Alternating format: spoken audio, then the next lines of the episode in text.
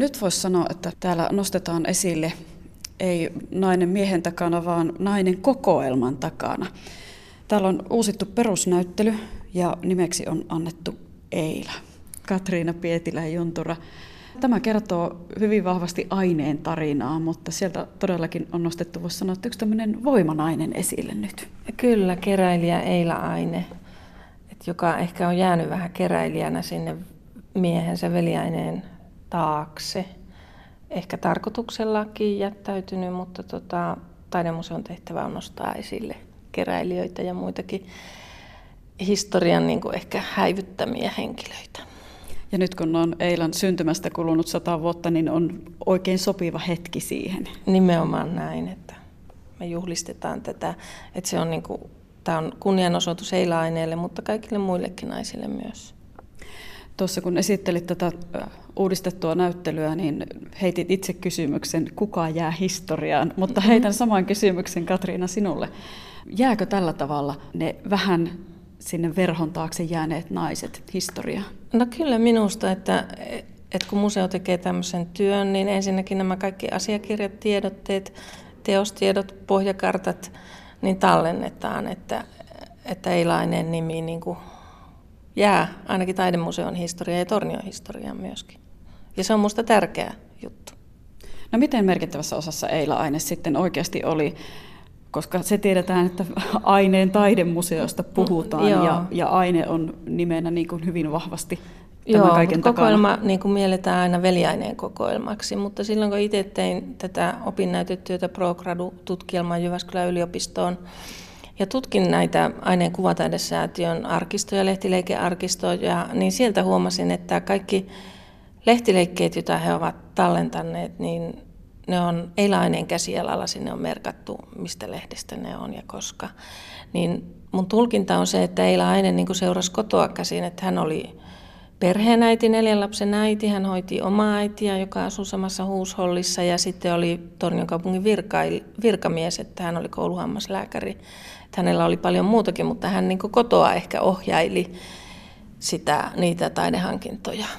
Tämä on mun niin tulkinta.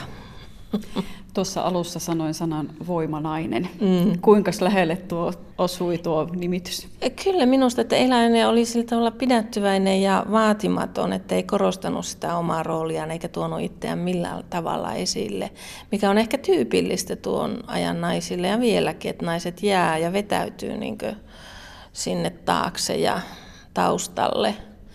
Mutta että uskon, että hänellä oli voimakas tahto ja, ja tiesi ja oli jotenkin varma niistä hankinnoista. No, tällaisista naisista, vahvoista naisista ja merkityksellisistä naisista, kun puhutaan, niin herkästi sieltä nousee semmoinen naisasia ja ehkä vähän feminismikin esille, mutta että kuinka hyvin se kuvastaa sitten tämän näyttelyn päähenkilöä? No kyllä minusta Eila Aine oli selkeästi feministi ja kuulu, me kuuluttiin samaan naisjärjestöönkin ja sitten mulla on niin henkilökohtaisia kokemuksia, että mä uskon, että hän oli niin tyttöjen ja naisten puolustaja voimakkaasti. Ja sitten oli hauskaa, kun hänellä, kun kerran oli vierailulla siellä aineella, niin siellä oli sitten Paavista tämmöisiä luonnoksia, muotokuvia, muotokuvan luonnoksia siis, ja ne oli sijoitettu vessaan. Ja mä sitten kysyin Eilalta, että miksi olet laittanut Paavin luonnokset niin vessaan, niin Eila sanoi, että hm, siinä kaikki mitä ajattelen Paavista. niin musta se oli jotenkin niin että oikein. Merkittäviä teoksia, mutta ne oli vessassa.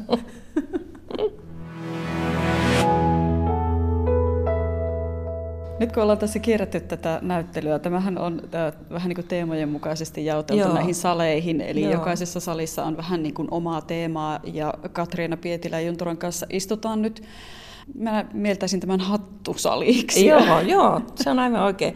Hattuja, hiuksia, huivia, huulia, mitä täällä on, kaikkia tämmöisiä naisten elämään liittyviä asioita, jotka yleensä ehkä mielletään, että ne ei ole niin järeitä aiheita kuvataiteessa tai ehkä kirjallisuudessakaan, että, tai sitten keittiöön liittyvät teemat. Mutta minusta nykytaide on siitä ihanaa, että se jotenkin sen taiteen ja arjen niin kuin, yhdistää. Että modernismi ehkä piti ne kauheasti erillään ja taide oli jotakin sellaista ylevää ja hienoa. Mutta sitten tässä salissa ehkä, että se hiustenlaitto ja helmien käyttäminen ja hattujen käyttö, että se on semmoista turhamaisuutta, mutta miksei ihana turhamaisuus, niin kuin, kaunis turhuus, niin kuin mikä Valtari sanoi. Se, mikä tässä nimenomaisessa salissa on jännä, on se, että tässä on tavallaan taide tehty jollakin lailla interaktiiviseksi, koska hatut... Hatu, hattuja voi sovittaa päähän. Me ollaan tilattu taiteilijalta erilaisia hattuja, jo, joissa nyt rikotaan tätä museon perussääntöä, että taideteoksiin ei saa koskea. Nyt näihin kolmeen tai neljään teokseen saa koskea, niitä saa sovittaa ja sitten näistä Frida Kahlon peileistä katsoa, että miten passaa päähän. Että, että mä en tiedä, en ole ihan sata varma, onko tämä hyvä juttu, että sitten yllyttääkö se koskemaan muihinkin. Ehkä ei, ehkä se on. Ehkä se toimii, en tiedä. Ja nämä hatuthan siis eivät ole sellaisia ihan perinteisiä, että nyt kun ollaan tässä radiossa, niin joku saattaa nyt mieltää sitten Joo, sellaisen mielikuvan totta. tavallisesta hatusta, mutta nämäkin ovat oikeasti taidetta. Että... Nämä on taide, taidetta ja minusta se niin kuin hyvän taiteen yksi tunnusmerkki on se, että sitten kun tilasin näitä hattuja, ja nämä neljä tuli, niin tuota, että on aina yllätys. Että ne ei ole yhtään semmoista, kun omassa pienessä päässä miettii, että hä, ne oli kaikki niin kuin, että ei voi olla totta. Kieltämättä ensimmäinen kysymys itselläkin oli, että onko nuo hattuja, mutta kun asettelitte ne päähän, niin kyllä ne olivat hattuja. Ne oli hattuja, joo. Kaiken kaikkiaan tässä Eilan näyttelyssä tai Eilan nimeä kantavassa näyttelyssä niin on valtavan paljon teoksia, eli Montako niitä nyt sitten oli, oli yhteensä? 152. Se on kyllä valtava määrä. Ja yli sata taiteilijaakin. Joo. Mitä nostaisit täältä esille ja millä tavalla se Eila nimenomaan tästä paistaa läpi tästä näyttelystä? No tuossa isommassa aineensalissa on muutamia Eila-aineen mieliteoksia. Niilo Hyttisen suomalaiset tulevat, joka liittyy tähän Suomen liittymiseen EU-hun. Ja sitten on tämmöisiä pohjoissuomalaiseen maisemaan liittyviä Eila-aineet liikkuu, kun asui Muoniossa, niin isänsä mukana reissasi siellä Lapissa. Ja sitten hän harrasti perhosten ja kasvien keräilyä, että siellä on sitten pari tämmöistä teosta myöskin. Ja, ja sitten on kukka-aiheisia teoksia, että tota, näitä on niin paljon, että ei käynyt mielessäkään, että niitä olisi 152. Että tässä on paljon teoksia.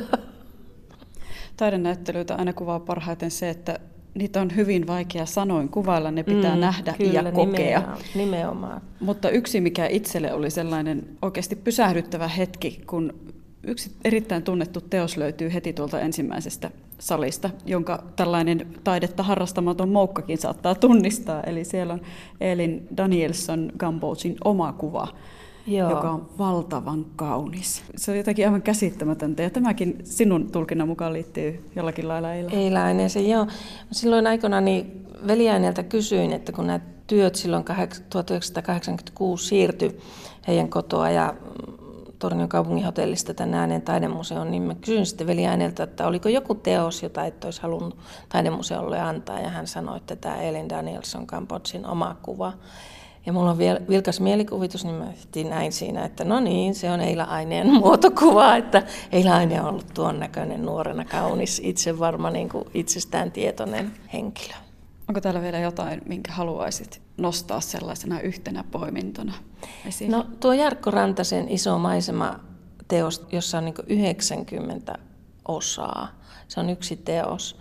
Niin se on niin alumiinille maalattuja, öljyväreillä maalattuja maisemia. Minusta se on niin vaikuttava, se on niin todella niin hätkähdyttävä, niin loistaa ne maisemat. Että kun maisema voi tuntua nykytaiteessa vähän niin sellaista kulahtaneelta aiheelta, niin ei ole sitä kyllä yhtään.